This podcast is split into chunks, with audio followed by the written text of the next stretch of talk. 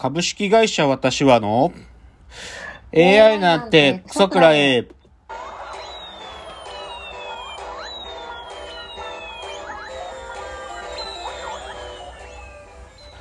群馬が生んだ怪談時、株式会社私は社長の竹之内です。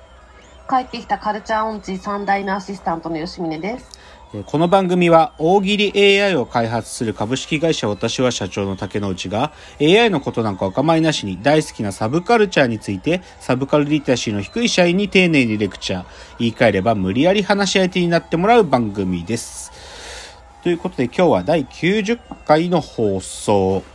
えー、早速今週のラジオエンタメライフをまたいつも通りいくつか言っていきたいなと思うんですけども鬼滅の刃流行ってるじゃないですか。ああ、流行ってますね。で、それよりもすごいアニメが今やってるんですよ。まあ、そんなこと言っちゃっていいんですか？そう。で、それは何かっていうとね、呪術廻戦。アニメ呪術廻戦。今やってるんですよ。うん、今第6話まで終わったかな？まあやってんだけどね、これ僕ね、まあちょっとその中身っていうよりか、少年ジャンプの話なんだけど、僕うんぶっちゃけもう少年ジャンプをね、あの、離脱してから、かれこれもう10年くらい経ってるのよ。うん、で、鬼滅の刃もぶっちゃけちゃえばアニメになってから見たし、うん、あと、約束のネバーランドとかもアニメになってから見たのね。で、うん。だからぶっちゃけ今、少年ジャンプで連載してるやつし知って知らないのよ。で、だけど、すごい漫画があるっていう情報は、まあ一応知ってるから、うんこの呪術廻戦とか、あと最近だとチェーンソーマンとかね、そういうすごい漫画やってるらしいっていうのは聞いてたわけよ。なんだけど、そのアニメの呪術廻戦が始まって、まあ、ネットフリックスでも見れるから見たらさ、むちゃおもろいわけ、これ。むちゃくちゃおもろい。これ、呪術廻戦、むちゃ面白いし、あのね、アニメ作ってるチームをめちゃくちゃ、それこそ鬼滅のチームと、なんていうか、怠慢張れるくらい、あの、技術力があるアニメ制作チームが作ってるから、めっちゃかっこいいのよ。なんか、戦いのシーンうんうんとね、呪力を使って、呪霊っていうやばい奴らを倒すっていう、そういう 話。だ鬼殺すみたいなことに近いんだけど、でもめちゃおもろいんで、アニメ呪術廻戦最高ですよ。なんかね、いまいち発音がわかんなくて、呪術廻戦って読むのか、呪術廻戦って読むのかよくわかんないんだけど、ただまあ面白いっていうのが一つ。あとジャンプ系トピックスでもう一個どうしても紹介したいのが、キャプテン翼のですね、プレイステーション4でできる、キャプテン翼ライズ・オブ・ニュー・チャンピオンズっていうサッカーゲームが出たんですよ。で、うん。これ、今ネット界隈、特に YouTube で、もうね、バカゲーとして、すごい扱いが、もうね、その実況動画とかね、ほ結構あるんだけど、もうバカゲーバカゲー言われてて、その実況動画を見る限りね、確かにバカゲーなの。もう、どういうこと？いや、今サッカーゲームってさ、例えば一番有名なタイトルってウィニングイレブンとかだけど、限りなくこう、もう現実のサッカーをやってるみたいな感じなのよ。もう本当にサッカーっていう戦術とかね、なんかそういうものを、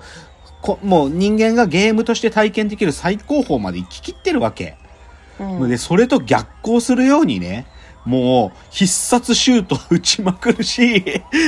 もう敵に体当たりしてボール奪ったりするし、もうむちゃくちゃなのよ。もうファそれ普通にサッカーだったらファールだろみたいなことが山ほど起きてて、こ これね、究極の、いい、あれいいですよ。2020の令和の時代に現れた久しぶりのバカゲーなんで、ちょっと僕買おうか迷ってますよ、これ。やってみたいなってちょっと思ってるっていうのが、まあ、少年ジャンプネタ、キャプテン翼のゲームバカゲーでした。はい。で、次、今日どうしても紹介したい話は次です。はい。えっとですね、ニューヨークという、ニューヨークさんっていう芸人さんがいるんですよ。漫才師というか、お笑いコンビ。へーそのニューヨークさんがやってる YouTube チャンネルで、えーうん先週末に公開されたですね、うん。映画なんだけどね、映画。YouTube で公開された映画。うんあんとね、ザ・エレクトリカル・パレーズっていう映画が公開されたのよ。うん、これ128分。まあ YouTube で誰でもタダで見れるんだけど、うん。これ僕、もうお世辞抜きに、うん。まあ2020年もたくさん映画見てきたけど、ベストワンです。これ。そんなことある？ある。これ間違いない。ちょっと、その、ネタバレになっちゃうとあれだから、その、ザ・エレクトリカル・パレーズのところに書かれてる説明文っていうか、概要文読みますね。はいえっと、2011年、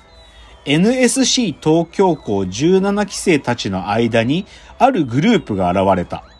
エレパレと呼ばれるその団体は、T シャツやテーマソングを作り、複数の女生徒たちと関係を持ったとされている。一時、その噂は芸人たちの間で話題となったが、誰も正確な情報をつかめないまま忘れ去られていた。9年後、話を聞きつけたニューヨークチャンネルは、エレパレの正体を探るべく調査に乗り出した。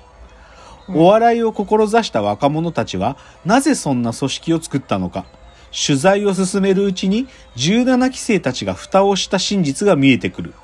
そして映画は現代の若者たちが抱える様々な問題をあぶり出しながら衝撃のラストへとなだれ込むが、ニューヨークとスタッフが総力をかけて挑んだ渾身のドキュメンタリー作品。え、事実ってこと？そう、これ事実です。実際、吉本のの養成所 NSC の17期生の中でね、ザ・エレクトリカル・パレーズっていう名乗る、まあ言っちゃうと、大学におけるイベントサークルみたいなものが現れたんだと。はで、で、そいつらはえ自分たちはエレパレ、エレパレって名乗って、で、さらにね、その取り巻きの、取り巻きのっていうか、エレパレと、なんていうのかな、まあ、要はやっちゃってる、あの、同期の女芸人たちが、そのエレパレの取り巻き団体として、It's a Small World っていう団体すらあったとかね。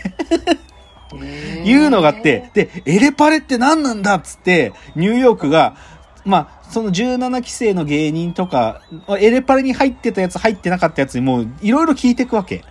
んそうするとこのエレパレって何だったのかって像がだんだんと明らかになってきて、うん。むっちゃ面白いの、これ。え、どういう面白さなの？え、だだから、そのエレパレって何なの？最初はさ、そそういうなんか、なんていうか、ぶっちゃけちゃえば痛い奴らなのかなってことよ。最初の入り口は。まあまあ、そんな感じうん、そうそう。だって、よし、だってさ、お笑い芸人になろうっつって養成所入ってるやつで尖ってるしさ、なんかそんなうん群れたりするのこそダサいって思うはずの連中なのに、そんな中で同じ T シャツ着て、うん養成所の授業とか受けて、で、しかも自分たちでなんか上、イエーイってやってる、その、で、テーマソングまで作ってんだよ。で、でそんなの痛い奴らだって思って取材始めてみると、うん実そのエレパレっていうものが、ただ痛い奴らだってなんか切り捨てる、わ、だけのことじゃないなっていうか、エレパレをやってた奴らのなんか、あ、そういう気持ちでやってたんだとか、言っちゃえば青春ですらあるなとか思ったわけ。で、もうちょっと僕踏み込んで言うと、これね、あのーコメントとか、まあ僕も見見た直後に自分で Facebook であのポストとかしてるんだけど、あの、霧島部活やめるってよって作品の、うん。ある意味リアル版だと思ったね。うん。つまりうん、まあ、あれ、霧島部活やめるって言って高校の話だけど、うん。でも、この NSC っていう養成所みたいな、こう、ある種の人間が集まるところうん。では、絶対にこういう人間関係っていうのは生まれるなってことを、なんか思わせる？